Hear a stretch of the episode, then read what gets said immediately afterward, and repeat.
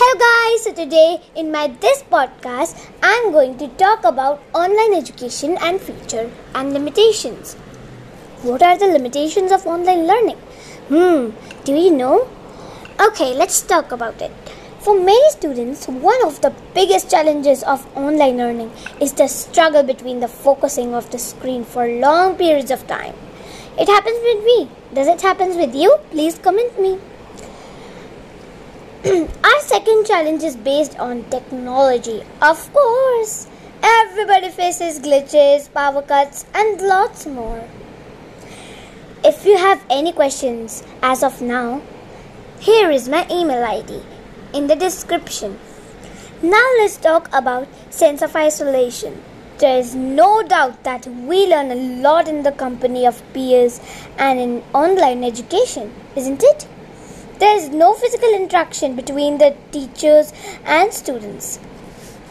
This is all my thought. What is your thought? Can you live without online education?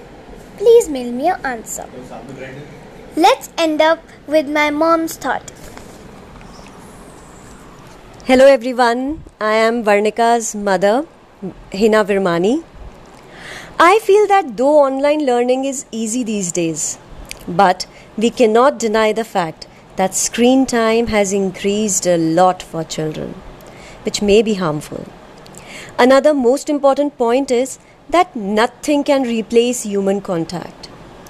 Being in the company of your friends and teachers is absolutely different feeling. So yes, these are my thoughts on limitations of online learning. Thank you so much.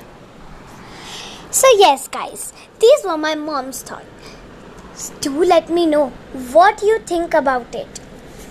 Let's end up it now. Please share my podcast with others. Thanks for listening to this podcast. If you have any questions, here then my email ID is there. Be safe, be healthy, stay indoors, and please wait for my next podcast. Bye, guys.